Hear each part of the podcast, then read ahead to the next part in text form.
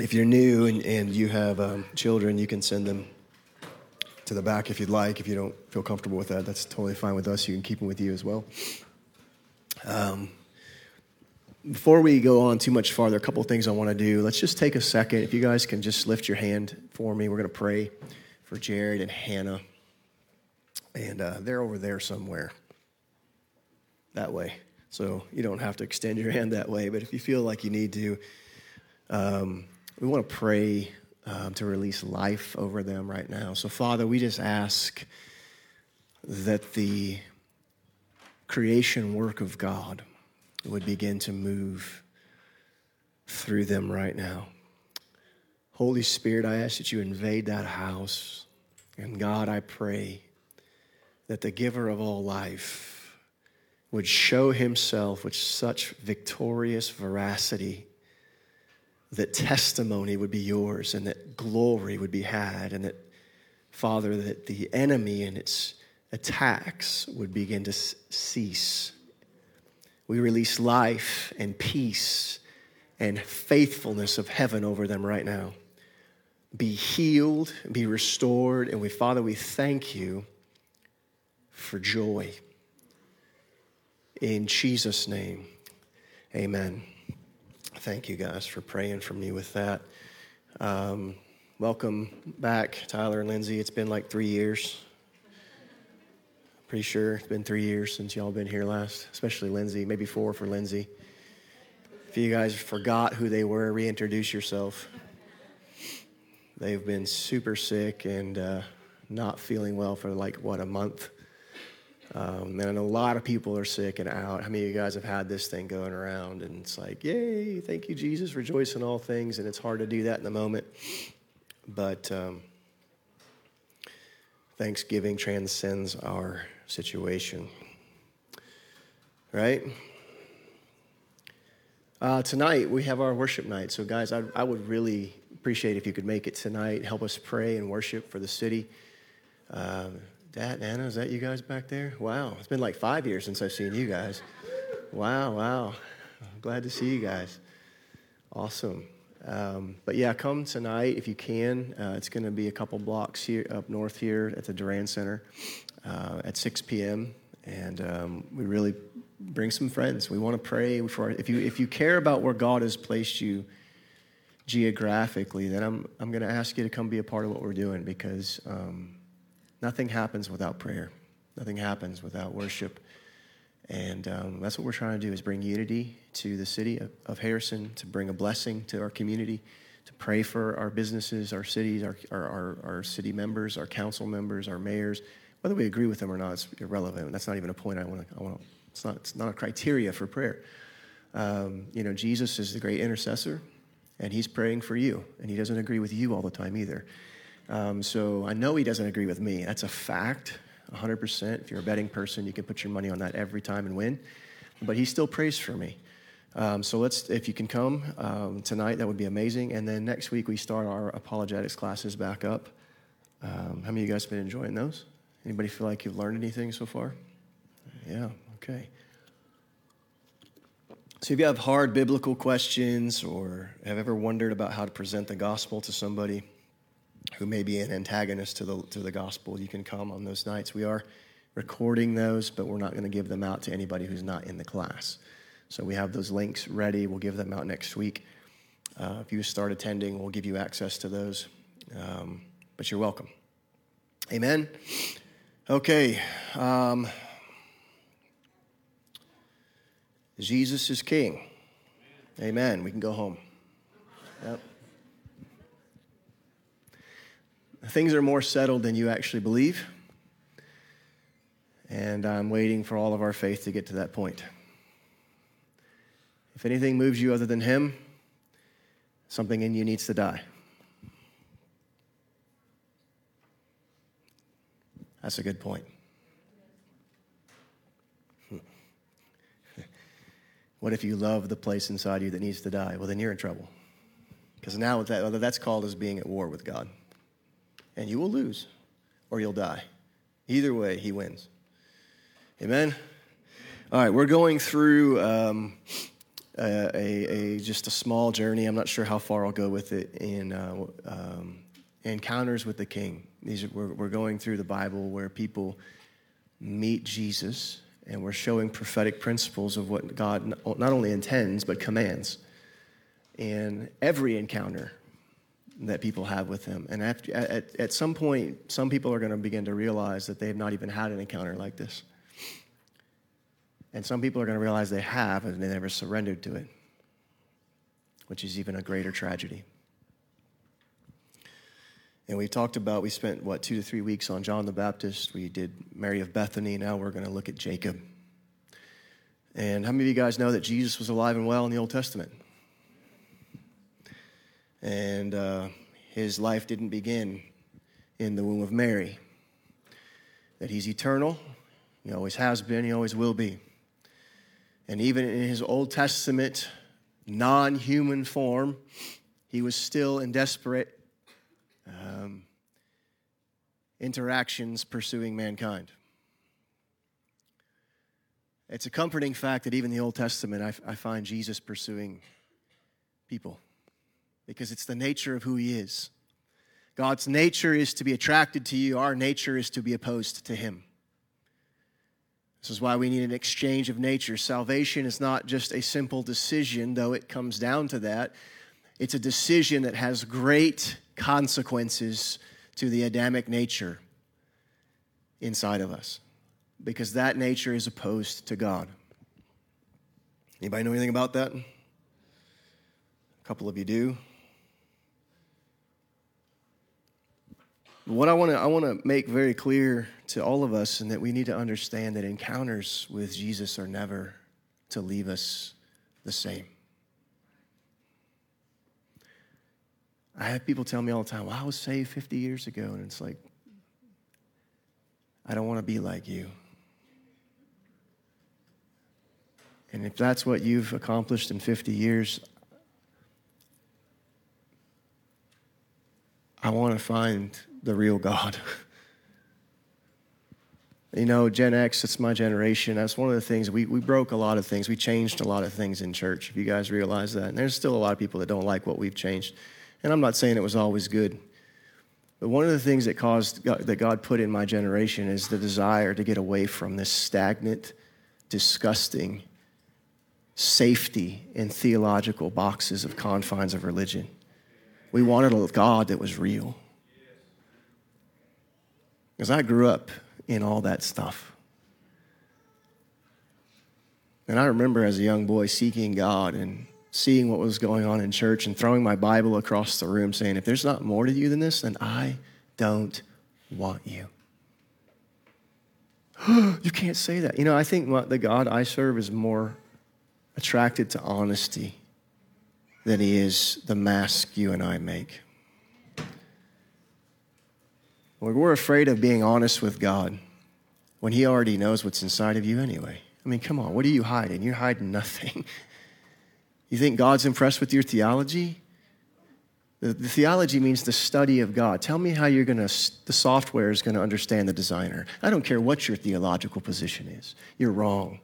I'm wrong. And we're not going to figure out how wrong we really are until we get there. The only thing we know is Jesus is King. His blood is real, His life is eternal, and He's the only thing that matters. Our opinions of it, I think God's going to judge many of us for our opinions because our opinions have died, or have, have divided the body He died to save. I hear people all the time like getting involved in these stupid arguments of like infant baptism and water baptism and this. I don't care splash coffee in your face and move on with Jesus. I don't care how you get wet. I don't care. If he can turn water into wine and he can turn coffee into water and make it work. I think it's the faith of the heart. And Bible makes it very clear that we're saved by, through faith. Jesus said all things are possible to them that believe. Oh, it's got to be this way. Well, then, then go do it your way, but get out of my way. Uh, You know, people, so I meet some people and they think I'm young, and I'm like, I'm not young, guys. I'm old. I'm old. I'm 46. I've been preaching for 20 something years, 26 years, 27 years. I, I've seen enough. And nothing has impressed me yet except Jesus. And I realized this morning during worship, I was like, God, every encounter I've had with you, I've never recovered from. In fact, it's made me useless in this world. Every encounter I've ever had with you has left me being the tail in the, in, in the American society and not the head. I've not survived any encounter I've had with you. And I've had four or five major ones with God.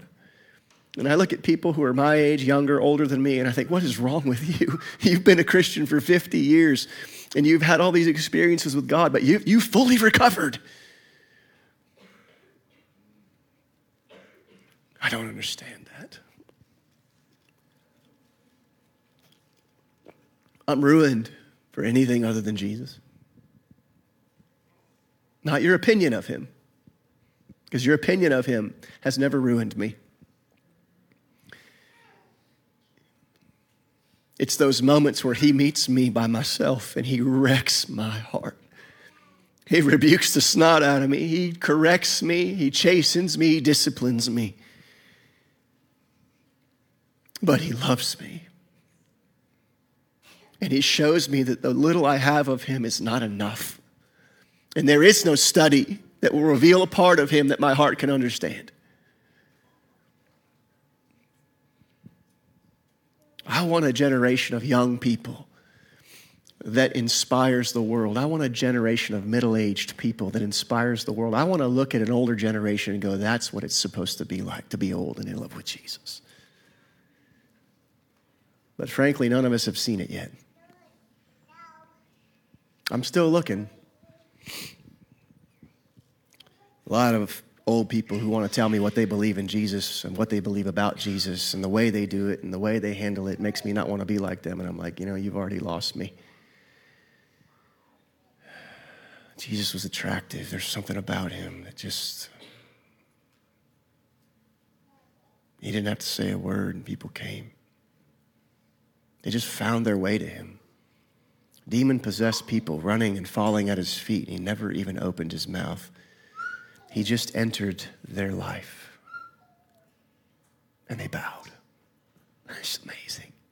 Only one man has that kind of power. Ah, and it ain't you and it ain't me.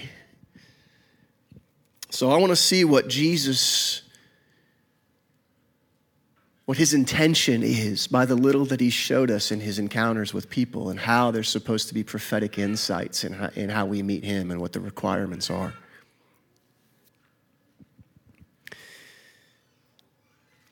First of all, I got to set some backdrop, and I'm already 15 minutes into my sermon. How did I do that? That's impossible. You, um, y'all are probably expecting me to finish up here in the next 15 minutes. So I want to I want to give you some back backstory. Jacob, the word Jacob means cheater or supplanter. You guys know that? Most of y'all know that. If you studied your Bible, you understand that the name that that Jacob was born with is not the same name that God gave him. In fact, when you read the interpretation of the, of the Bible in the Old Testament, many times when God says in the future tenses of Jacob's life, when he talks to people and says, I'm the God of Abraham, Isaac, and Jacob, the word there isn't Jacob, it's Israel. The translators just kept using the name Jacob to differentiate the man who became a nation. And so God doesn't see Jacob as Jacob, he sees Jacob as Israel. And when God changes you and meets you, He doesn't see you as you were, He sees you as He intends you to be. The problem with the modern believer is that they don't accept the new definition of what the terms that God places over their life. And so in unbelief, they identify with the thing that God removed. Thus the conundrum. And then, frankly, this is how religion makes its money. Religion makes its money by getting you into a place where you're constantly fighting the definition that God placed over your life. You can write books on it and people will buy them. But the moment somebody is fully secure in the identity that God made them, they don't need any other book than the Bible.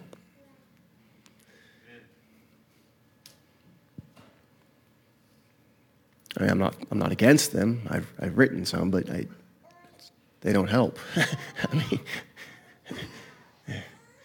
they don't, they don't have the word of life. There's only one word of life. So I want to read. Um, well, let me let me just let me pass this up to speed some time. So Jesus appears in the Old Testament many times, and um, this is one of them. There's actually several here we're going to look at. But even in our old man, in our old condition, before we even knew who God was, Jesus appears to us in certain ways, in certain times. It may be just a spark of hope or a desire to change. For that person who isn't saved and doesn't believe in God, they have no idea that the fact that they have hope for tomorrow comes from God. Because in hell, there is no hope. Every human being who has ever lived or who's ever alive, while they're alive, they do not know hopelessness. It is impossible for a human being that is alive to know hopelessness. It's impossible. They might know a lack of hope, but they don't know hopelessness. They always think tomorrow it might be better. That thought alone is from the Holy Spirit getting you to not quit on a life He wants to change. Because in hell, there is no hope for tomorrow. It's eternal, it's never ending, it, it never changes. There is, there's, there's this understanding in the brain that is unlocked that makes sense that I am never getting out of this place. And true hopelessness sets in. We always have this as believers. I hope one day I'll be better. My marriage will be better. My relationship with God will be better. At one, at one point in your life, though, that will stop, and you will be what you are for forever.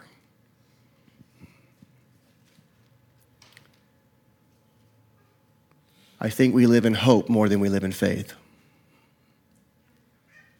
And hope that doesn't lead to faith is futile. It's powerless. It's necessary. But faith, hope, and love are the trifecta, and hope is supposed to lead us to faith, which makes us fall in love. Love is the end result, but you cannot get there without a hope and a faith. Are you with me? All right, so Jesus encounters us where we are, and this is what we see in Jacob, so that we can end where he wants us to be. And some, sometimes our current position is in opposition to what he's intended us for it to be. Our current position is in opposition to where He wants us to be. That's why He encounters us. God encounters us because we're already in opposition to where He wants us to be. He brings us into an encounter with Him to take us out of where we are into where we should be. That's why I teach this all the time. If the Spirit of the Lord ever comes upon you, it's not so that He can show you where you think you're right. It's not a condoning issue. When the Spirit of God comes, it's a convicting issue. God doesn't let his spirit touch you to keep you where you are. He lets his spirit fall on you to pull you out of where you're at. A lot of people are like, oh, we have the presence of God in our church. That means God's not okay with where you're currently at. He wants you farther on in where he is. Let's look at it in the life of Jesus. When Jesus had the Spirit of God fall upon him in the baptismal waters, was that to condone the place where Jesus was supposed to build his kingdom right there at that moment? Or was it to move him forward into some place that God wanted him to be? Jesus is the standard of the interpretation of the Word of God. Not your or my opinion. Jesus is the standard. Every time in the Bible where the Spirit of God comes on somebody and lands on somebody, it's to pull them out of where they are to get them into where God wants them to be. Why is that different for you and me? Why do we take it as a condoning issue instead of a convicting issue? We should be convicted when the Spirit of God lands upon us. There's something He's saying. I don't want you where you're at. I want you where I want you to be. And the Spirit being upon us in that, mount, in that moment is to pull us out of that. It's the invitation, it's the door opening, either for ourselves or someone else. When the Spirit comes, He wants to change things. So when you pray, Lord, let your Spirit fall, you know what you're praying for? The utter demise of everything you thought you wanted. You're praying for the complete overthrow of any other kingdom than His. And then we pray these things, and then God starts wrecking our kingdoms and our opinions, and maybe puts people like me in your life, and you're like, I don't like any of this.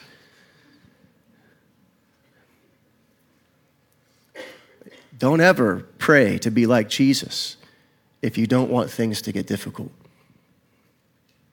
Because Jesus' entire life was difficult.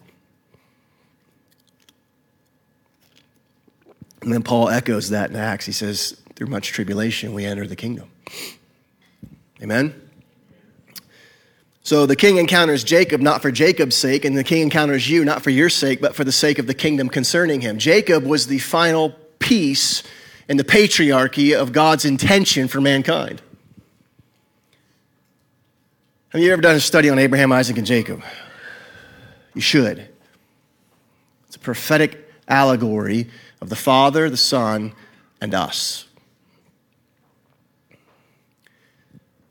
It's an Old Testament allegory of how God works. It's a perfect story, a perfect image. One thing we see in the prophetic reality of Jacob is that his life is not complete without what he births.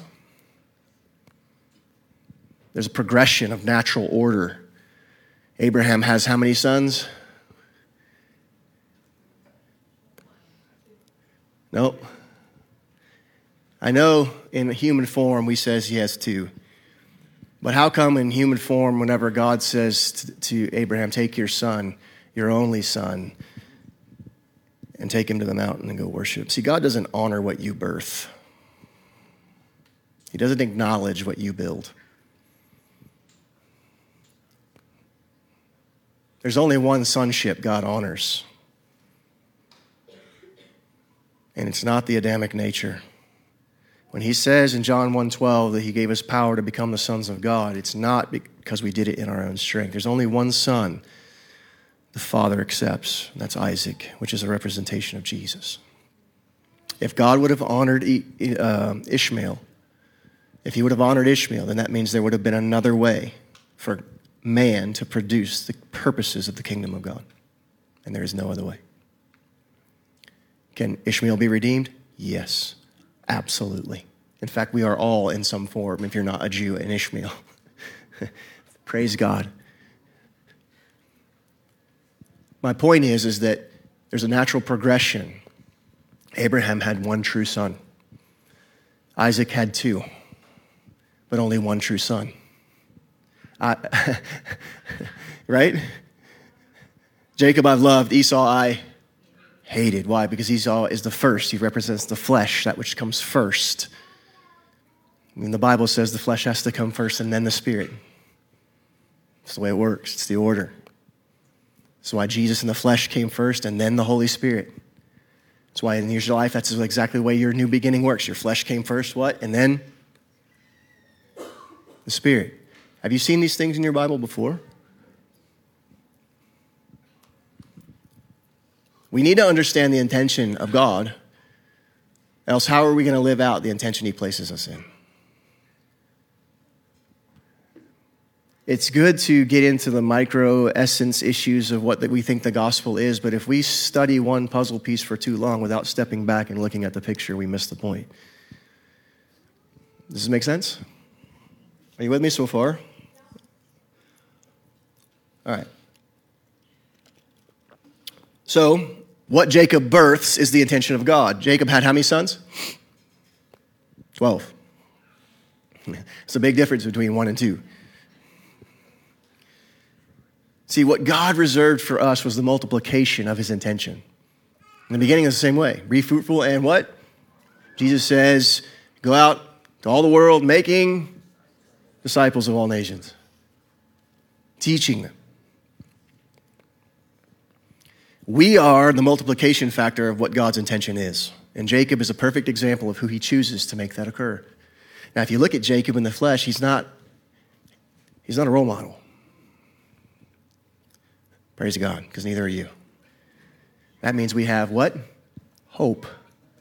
But if our hope doesn't it get transferred to faith, it'll never lead us to love.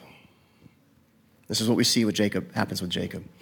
So, am I, am I making this clear enough yet? Are you following me? Okay. So, what we birth is often more powerful than what we can accomplish. This is why, you know, in the Hebrew mind, posterity was more important than the American mind. I remember seeing a bumper sticker that said, "I'm out spending my child inher- child's inheritance," and I and I and I. It was funny. I was like, "Ha ha ha!" But I was like, "You're, you're an idiot." I'm not gonna work my whole life so my kids. Why not? Because if you do that, what you learn, what you live, dies with you.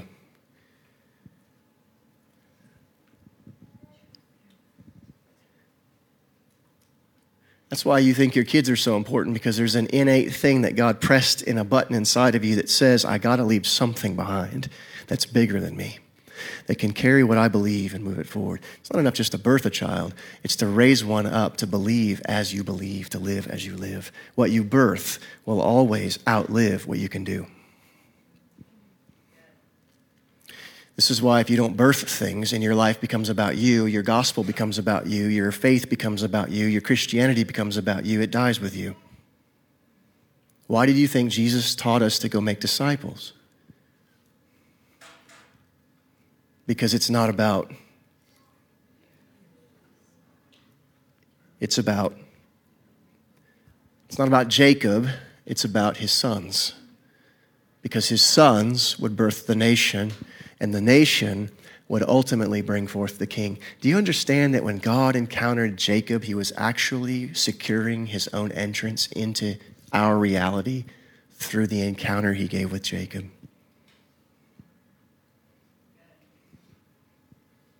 In other words, Jacob, if you if I don't meet you here and now, I can't come through you there and then.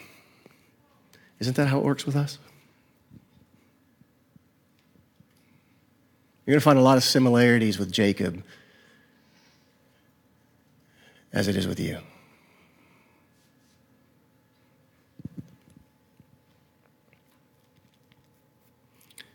I mean, you can say that Jacob, from his mother's womb, was a selfish little brat, a mama's boy.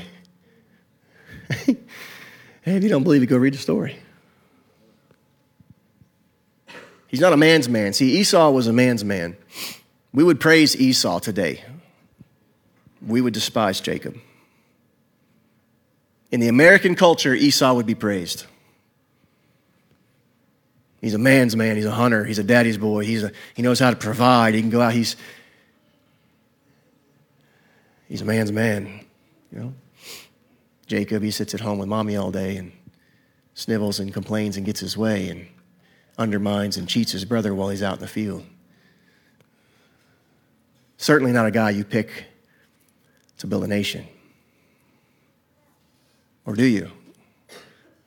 It's not the guy you and I would pick. And if you think you would, you're already deceived.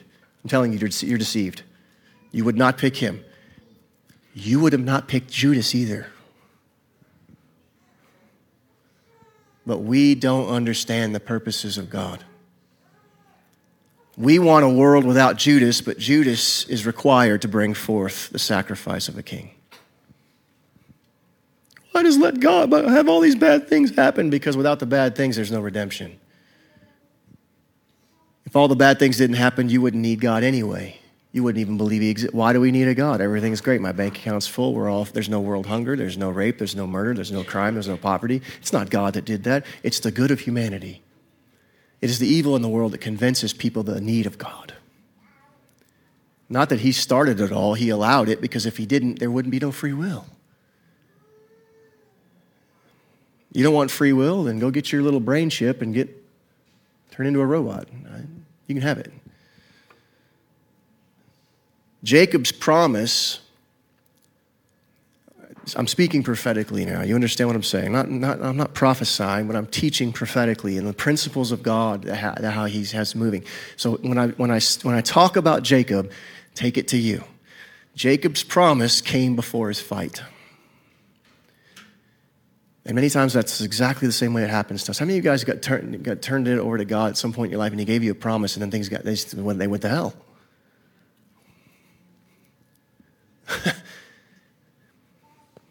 Why does God promise something and then it get really hard? Because it's, it's the promise that makes the fight endurable.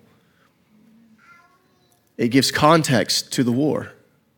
The promise holds us in the battle because of the faithfulness of the one who promised.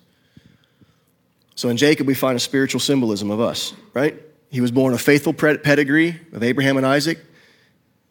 Even in our uns- unsaved form, we're made in what? Whose image? We're not children of God, but we're made in his image. People say, oh, we're all God's children. That's not, that's not true. That's not true. That's not true. If that was true, the Jesus who defines the Bible would have never said to those Pharisees, You are children of the devil. Your father is the devil. That's not true. These, these, these, these dumb, ignorant statements that Christians use in the world are absolutely not true. There's only two fathers it's God and the devil. The Adamic nature owns the nature of Adam, the, the devil owns the nature of Adam, God owns the nature of Jesus. But even in our unsaved state, we were made in his image. Now, it's safe to say that we're all made in his image.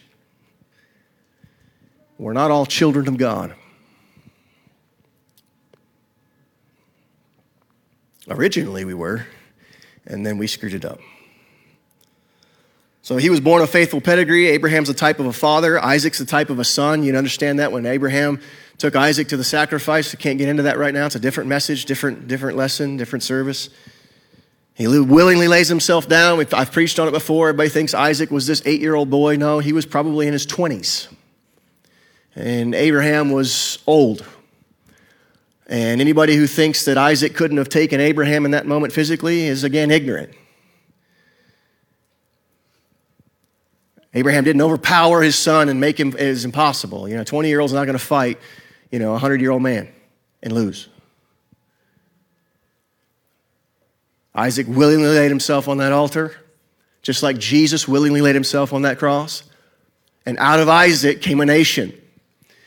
And out of Jesus came a nation. True or not? All right, I hope Maybe I just helped you get some inspiration to study your Bible. Hopefully, you understand the story. Anybody ever see that stuff before? Okay, good. So, Jacob's you, it's me. He's a representation of what God chose to extend his divine pedigree into the earth. Abraham may be the father of faith, but the nation bears the name Jacob. Isn't that interesting? That the nation bears the name of the most unqualified, least considered person. that guy you probably wouldn't even want to be friends with. Oh, he's going to cheat me too. No, that can I borrow your lawnmower? Heck no, Jacob. Go get your own. I'll never see it again. He's that guy.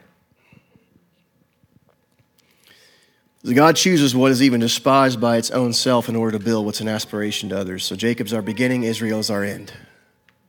You need to keep that in mind. Jacob's your beginning, but Israel is your end. You're grafted in, the Bible says. That true? Yeah. So we lie, we cheat, we manipulate, we live in fear for the betterment of ourselves. If we're not Jacob, then who is? See, like, I'm the God of Abraham, Isaac, and Jacob. Oh, that's so amazing until you look at Jacob. If I explained all these types of things to you, you would not, anybody wants to have the Jacob anointing, come on up here, we'll pray for you. Mm, problem is, you already have it.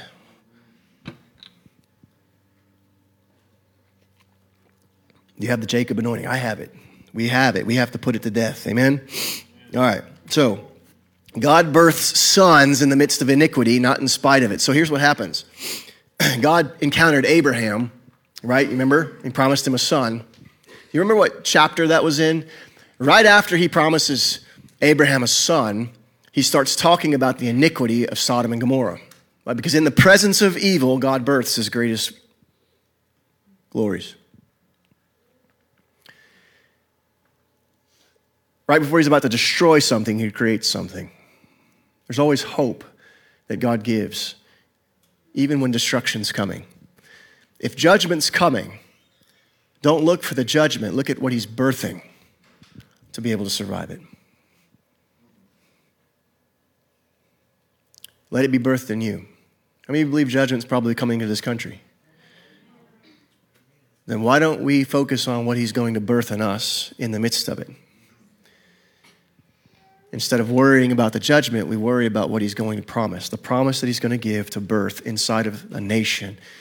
God's not going to let everything die. He's the God of life. He will win. I don't care how bad it gets. There's going to be a moment where he splits the sky open and all bets are off. Everybody will quake and shake in fear in that moment. And those who have not existed in the idea that there is a God will immediately repent, but it's too late.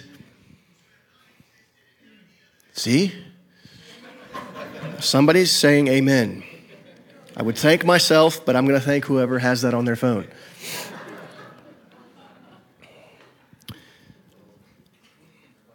Don't worry, I've done that before. Don't feel bad. There's grace here.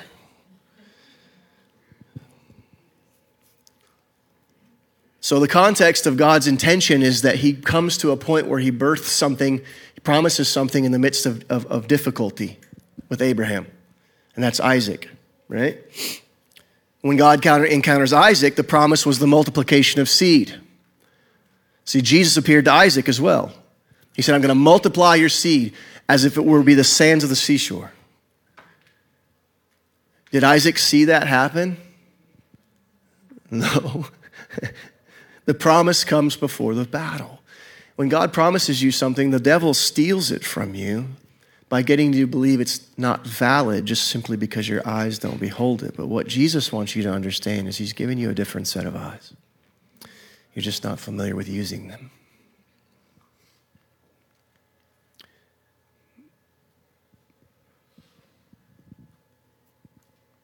Isaac had a promise he never saw. Who brought forth the promise that God gave to Isaac? It was Jacob. See, sometimes what you're moving in and believing for and working with might actually come through the person you raise up. The American sense says, I don't want that because I want to be attached to it. The kingdom says, we already know you're attached to it, and the reward is the same. Because we don't have a posterity mindset, we have an individualistic mindset. It doesn't matter how great your theological abilities are, if you don't pass them off to somebody, they're pointless.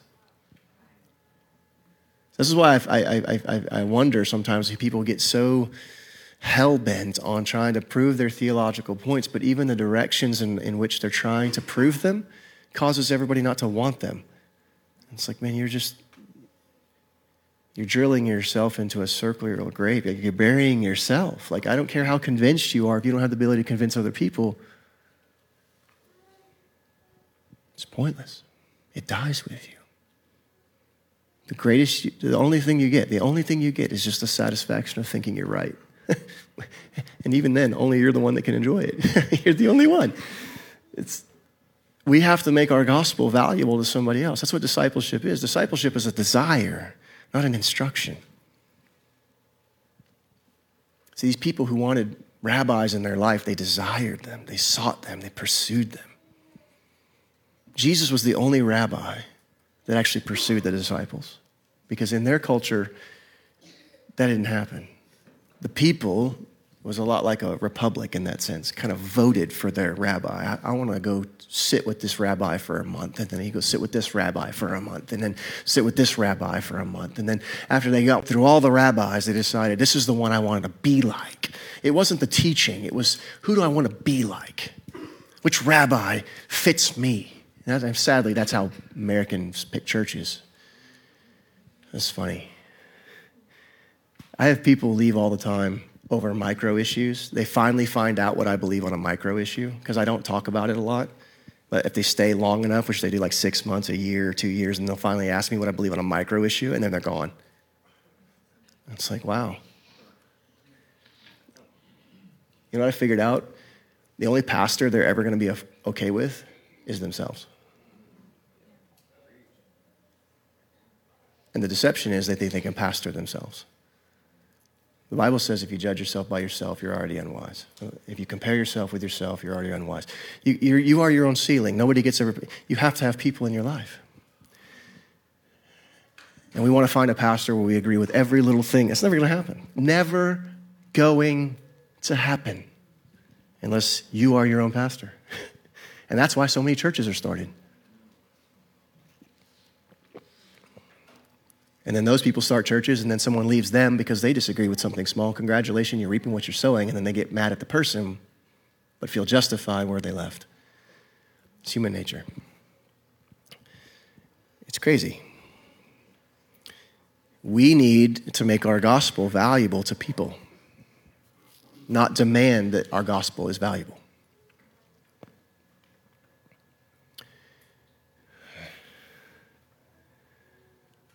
When you start loving people where they're at, your gospel becomes valuable. So God's intention for it was for us for to birth a nation, nation through through Abraham, Isaac, and Jacob. Seeking God is so that we can find his intention.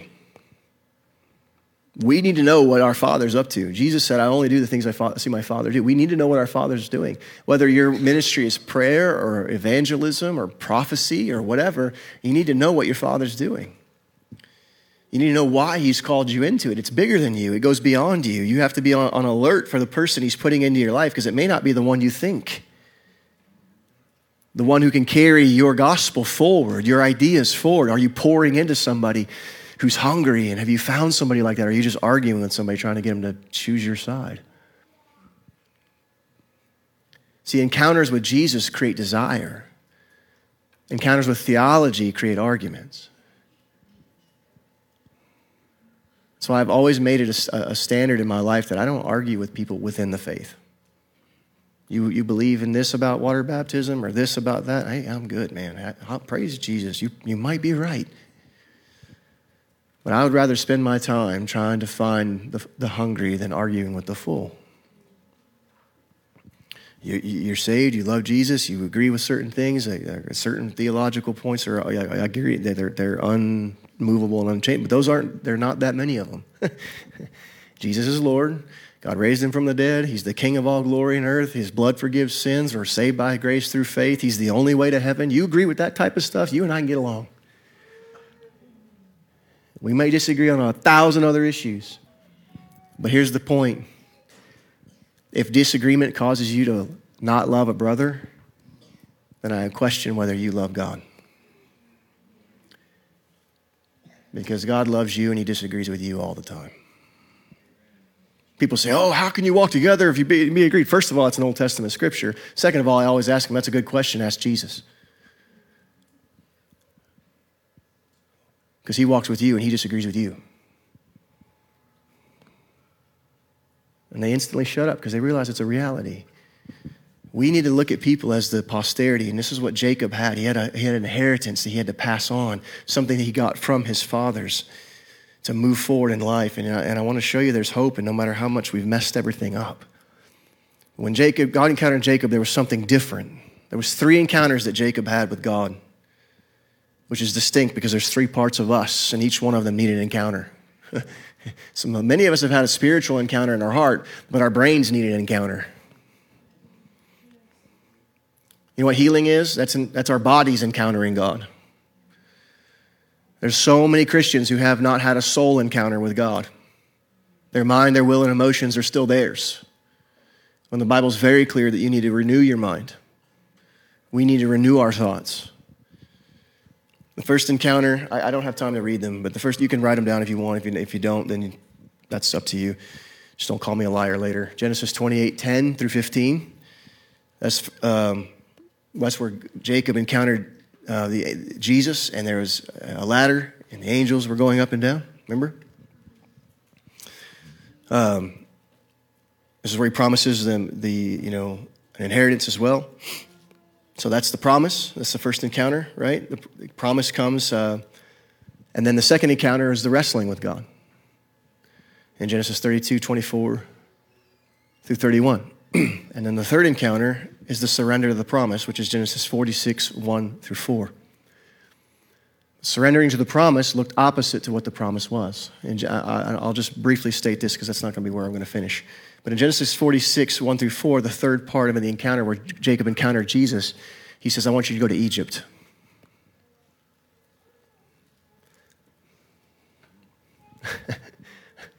that doesn't look like what we thought, does it? No, no, no. We're supposed to have land and a nation. We were promised this. But if you understand that God prophesied to Abraham that your children would go into slavery for 400 years, it doesn't look like part of the promise when God told Jacob, He says, I want you to go to Egypt. I want to take your family, and I want you to go to Egypt. I want you to go to the place that looks opposite to where I'm, I'm actually going to end up pushing, placing you. It's like Jesus being going to the wilderness. Wait a minute, we got to go where? We got to where before we, we, we're victorious? We got to go where? And there's times where if you follow God enough and you're broken enough and you surrender enough, He's going to take you to a place where you don't want to go. Ask Peter. Remember that thing that Jesus, him and had that little discussion toward the end? He's like, if somebody else is going to take you where you want to go, you don't want to go. They're going to dress you. They're going to take, you. you're going to be led by some. You're going to end up following me to places you don't even want to be. Because see, it's not about who. We forget that, don't we? Most of our prayers are about God, beautify my life, simplify my life, fix my life, fix my family, fix my kids, fix my job, fix my finances, fix my career, fix my this, fix my that. When in reality, you're the one that did all that. You know what that looks like? Oh God, that you would bless Ishmael indeed. Abraham prayed that prayer.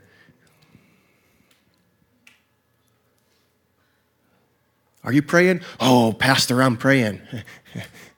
what are you praying? See, it's not, it's not, it's not that you, because I talk to people who don't even believe in God. They're like, oh, I pray to God all the time. It's like, you're a liar, first of all. But it doesn't matter whether you're praying or not. It matters who you're praying to and why you're praying, because the why behind the prayer determines whether you're real in your praying. Jesus didn't pray for himself. And the only time he did, he didn't get an answer. Maybe that's the key to unanswered prayers.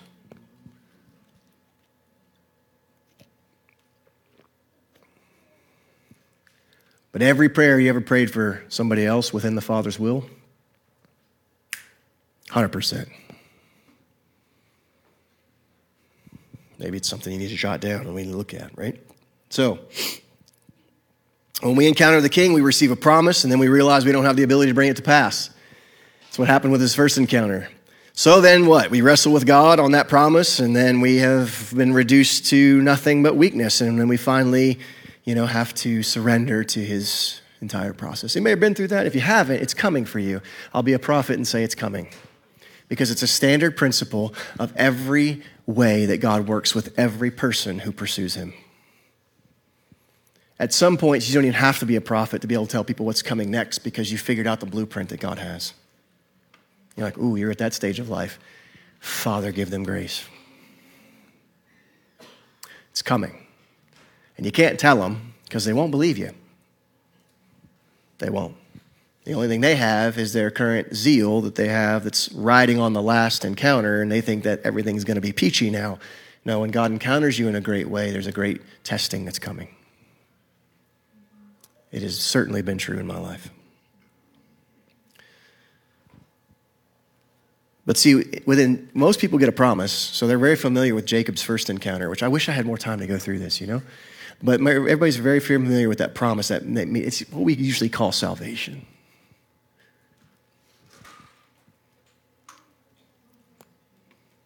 You know, I was, I was, talking to somebody not too long ago, and they were going through a really rough, rough time, and and they said, I finally just got to the place where I was just done, and I, and I just said, Look, God, I just want you.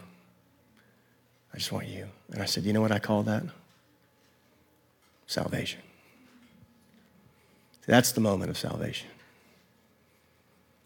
this presence filled idea of salvation is not always working out to be salvation because people who get touched like that ends up going out and being twice the child of hell before they came in. Now salvation is completely broken surrender to jesus where we only want him and nothing else. That's when you get saved. I think there's a lot of people in the church who think they're saved but they've just been touched that's just my opinion. I think I can prove it in some of the teachings of Jesus, but I don't have time to do that. You can talk to me later. So they're wrestling. So most people get stuck in the second part, the wrestling part, where you're fighting and fighting and fighting and fighting and fighting and fighting and fighting, and you can't win. Because you want God to bless your nature.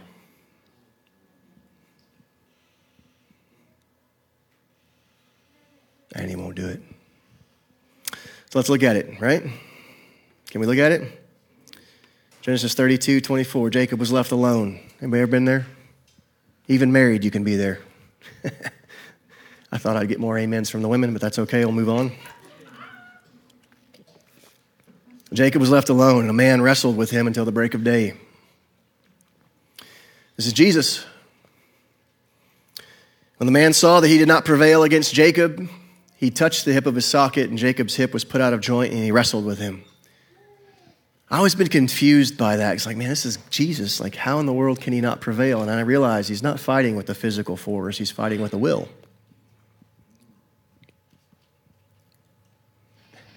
And God made it so that his strength stops where your will begins. If you so choose. Or it begins there, if you so choose. The will is the dividing line where God decides where he can go forward or not based upon you. So he did not prevail against Jacob, so he touched the hip of his socket. This is why I say if you have a true encounter with God, you'll never survive. Something, you will walk out different. You'll be changed. And he wrestled with the next verse. He says, Let me go, for the day breaks. And Jacob said, I will not let you go unless you bless me. Because in the beginning part of our walk with God, that's all we really care about being blessed, the blessing. Bless me. Bless me, my family, my home, my kids, my job. Bless me. And he's like, and guess what? God's, God doesn't answer that prayer, does he? Praying that did not stop Jesus in that moment to go, You're blessed. Now let me go. It didn't happen. Bless me. And he said to Jacob, What is your name? Man, God knows how to get down to who we really are, doesn't he? Admit it.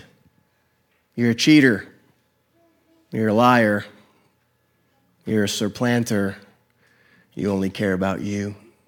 See, when you meet God, He'll show you who you really are. Because who you really are has to be exposed before you can be blessed. Because if He blesses who you really are before He changes you, who you really are, He makes a mistake, and God will never make a mistake. So he gets Jacob to, to, to deal with his own reality. You know, though, some of you guys in here are wrestling with God right now in your life. You're wrestling with God, and you want him to bless you, and he won't until you admit who you are. See, women want to make, make it like it's their husband who's so bad. And men want to make it like it's their wife that's so bad. No, but until you admit that you're Jacob, you'll never be blessed. Not going to happen. What's your name? He says, I can, I can see it. Like, this is my interpretation. Probably, you may disagree with me. This is the way I read it. He's fighting, fighting, and all of a sudden, Jesus asks, What's your name? And I, I think Jacob just stopped for a minute. He's just like, Jacob. Because, see, they didn't call people by names, they called them by identities back then. Your name was your identity. So to say I'm Jacob, you, you, can you imagine having that? Like, if your mother named you Cheater, that's the modern equivalent as an American name. Your mother named you Cheater. Every time, hi, I'm Cheater. Ooh, whoa. Have a nice one. Good to meet you. That's, that's what we would do. Have you ever met somebody named Jezebel? There's a reason why Americans don't name their daughter that. You want your boy to marry a girl named Jezebel? Or are you going to be like, son, I think she might not be the one? Because we're, we understand identity, don't we? I'm Jacob. I'm a cheater. And then look, look, here's what God does. He bypasses Jacob's immediate need and goes to what actually needs to be done before he even answers the prayer that Jacob desires. Because God knows how to do what he intends, whereas we do not. We just have the desire for it, we don't know the trajectory on how to get there. And he says, Your name shall be no longer Jacob. He says, I'm going to fix the whole root of your problem, but the way I fix you is going to cause you to be broken every other place you ever attend.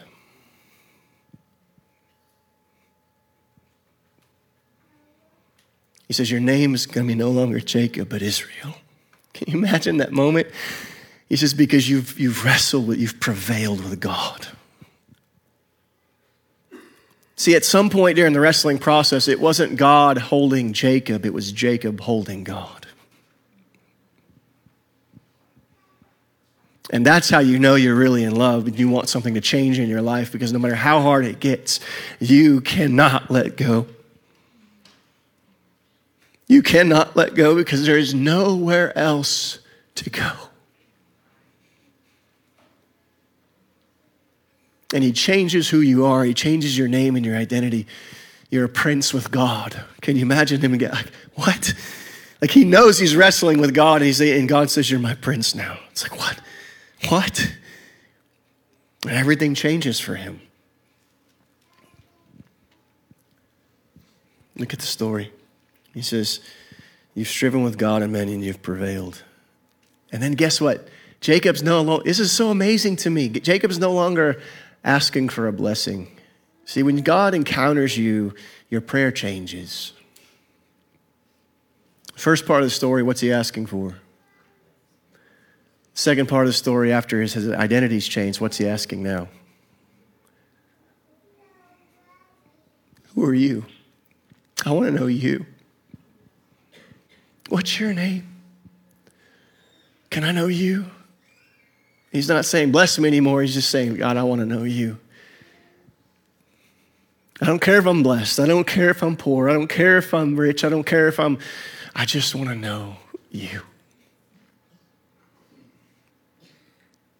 Because when your identity is changed and you have purpose in your life, you want to know who gave you that purpose. But if your identity's not changed, you're still wandering around, wondering why you're even here.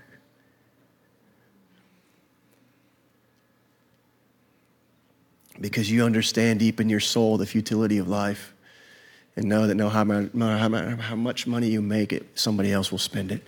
No matter how nice of a house you build, somebody else will inhabit it. No matter how awesome of a car you buy, it will always end up in the mechanic shop. It's futile. Who are you? He said, Please tell me your name.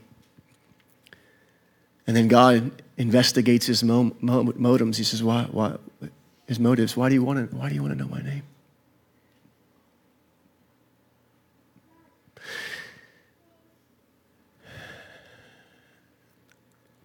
You know what the, the, the, deciding factor of all life is? Is not whether you know God in the end, it's whether He knows you.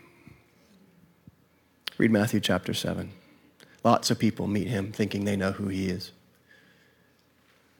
The criteria wasn't, I know God. The criteria is, does God know you? So God asks him, Why do you want to know my name? It's enough that I know who you are.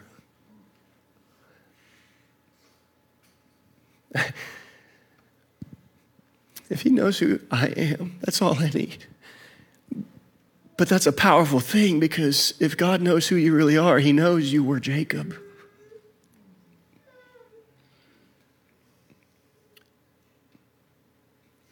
And he wasn't ashamed to still fight for you. Why should we pursue God? Why should we seek him? So that he can know us.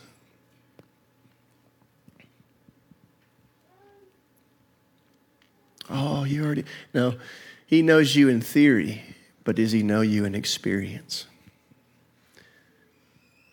Practically, he put you together. He knows every fiber of your being, but have you allowed him to know in relationship what he has created? So many of you guys are stuck in that wrestling point. verse 30. So Jacob called the place Peniel for saying, I have seen God face to face, and my life has been spared.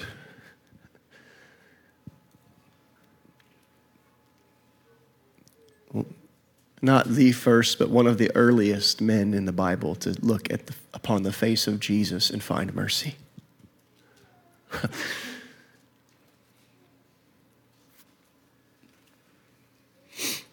and what happened? He rose, limping because of where God touched him. God touched my life. Be careful what you pray for.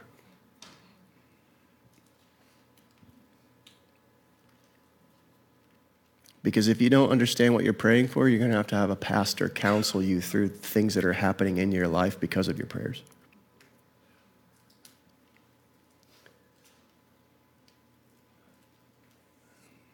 Jesus says, take account. Know whether it's possible when you're going to go to war with 10,000 men against 20,000. Before you build a house, make sure you've got enough to finish. In other words, what he's saying is before you decide to follow me, you're going to be underfunded and outnumbered.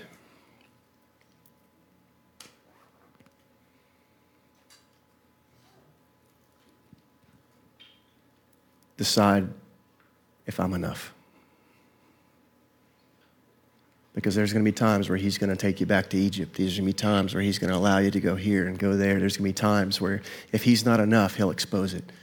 I've had God ask me that so many times. I've been praying and complaining and whatever in ministry, and people treating me this way. I've given my life to these people, and then they backstab me and this and blah, blah, blah, blah, blah, blah, blah, blah, blah. And then I hear this. I mean, he lets me just go off on this rant. I mean, later on, I'm so embarrassed. I'm like, God, I, am terrible. I'm, I'm Jacob right now. And he says, I thought you were doing it for me.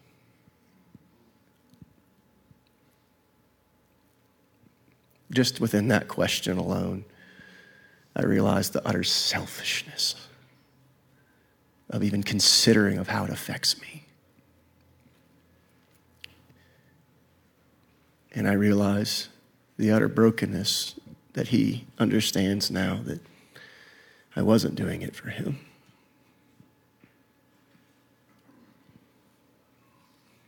So I have to change that. I don't minister to people now for people. I minister to people for Him. I don't have time to go into the third encounter.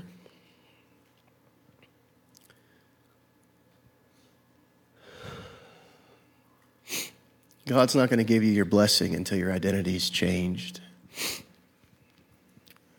Because the identity He gives you will be able to handle the blessing you desire. I'm not talking about your realization of the identity.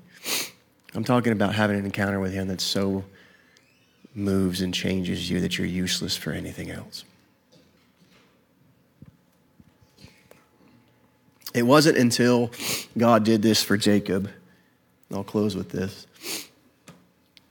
that he saw his brother properly. See, at this second encounter, Jacob was about to go meet Esau, and he was scared to death that he was going to be killed because his past finally caught up to him.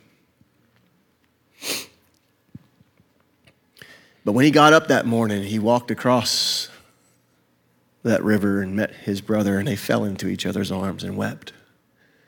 Because it was Jacob who finally saw his brother correctly after he saw himself correctly. Why is identity so important? Because you're never going to be able to look at disciples correctly if you yourself are broken. You're never going to be able to raise your kids properly if you don't get healed.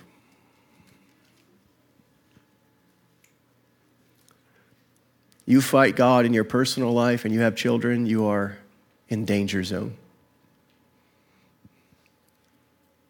Because they're His kids, not yours.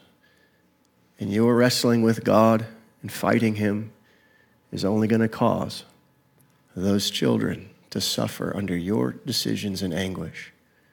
And broken people can only create broken people.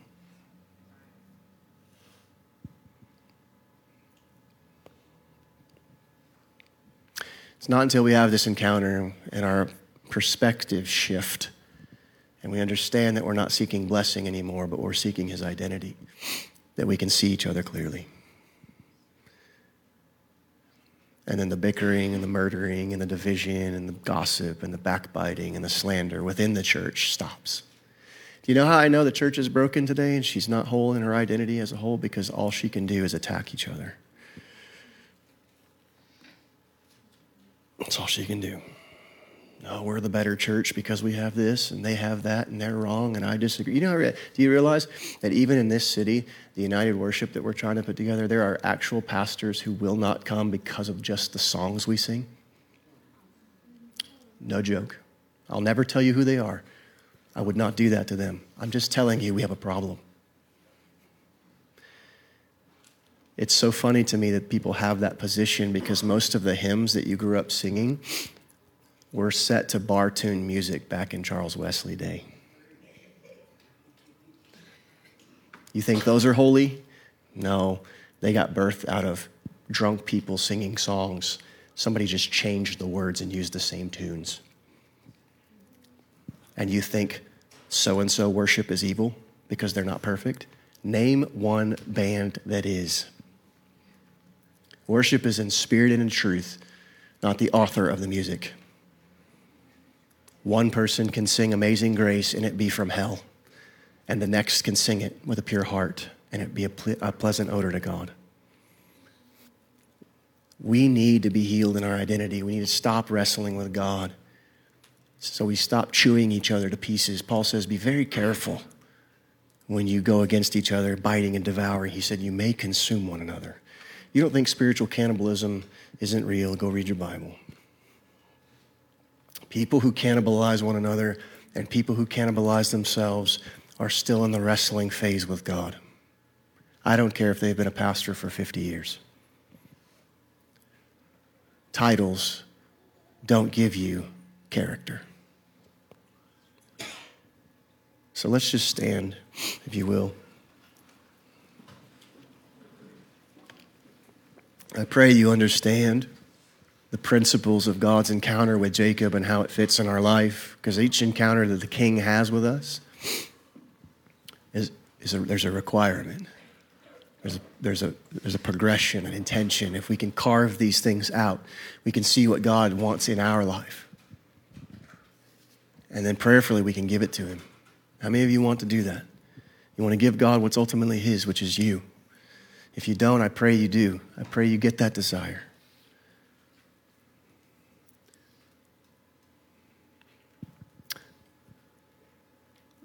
Father, we are not sufficient in ourselves. And no matter where each person is here in this progression of Jacob, we need you. I thank you, Father, that your word says there's forgiveness with you that you might be feared. That forgiveness would flow through this place in every area of our mind and our heart where we're unsettled or fighting you, we would understand that you're trying to give us a new name. And when we're praying for blessing, you're praying for identity.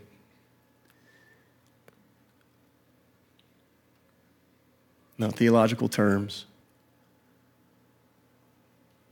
but an encounter that we don't survive.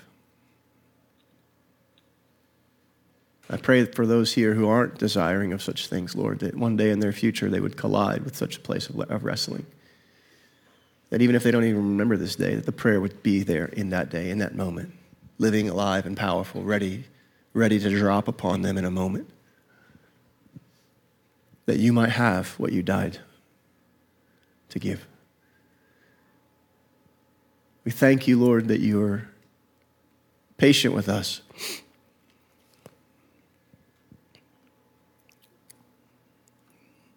such patience we don't deserve. But let's place our lives upon your altar and make it about not only your glory, but the posterity of those who you desire to encounter through us. May your people be forgiven as they confess. made whole as they believe, and encouraged as they walk with you. Let healing come to their body, their mind, their soul, their spirit. Whatever need is present in this body right now, Lord, touch it, and touch it deeply. May we honor you in all things. In Jesus' name, amen.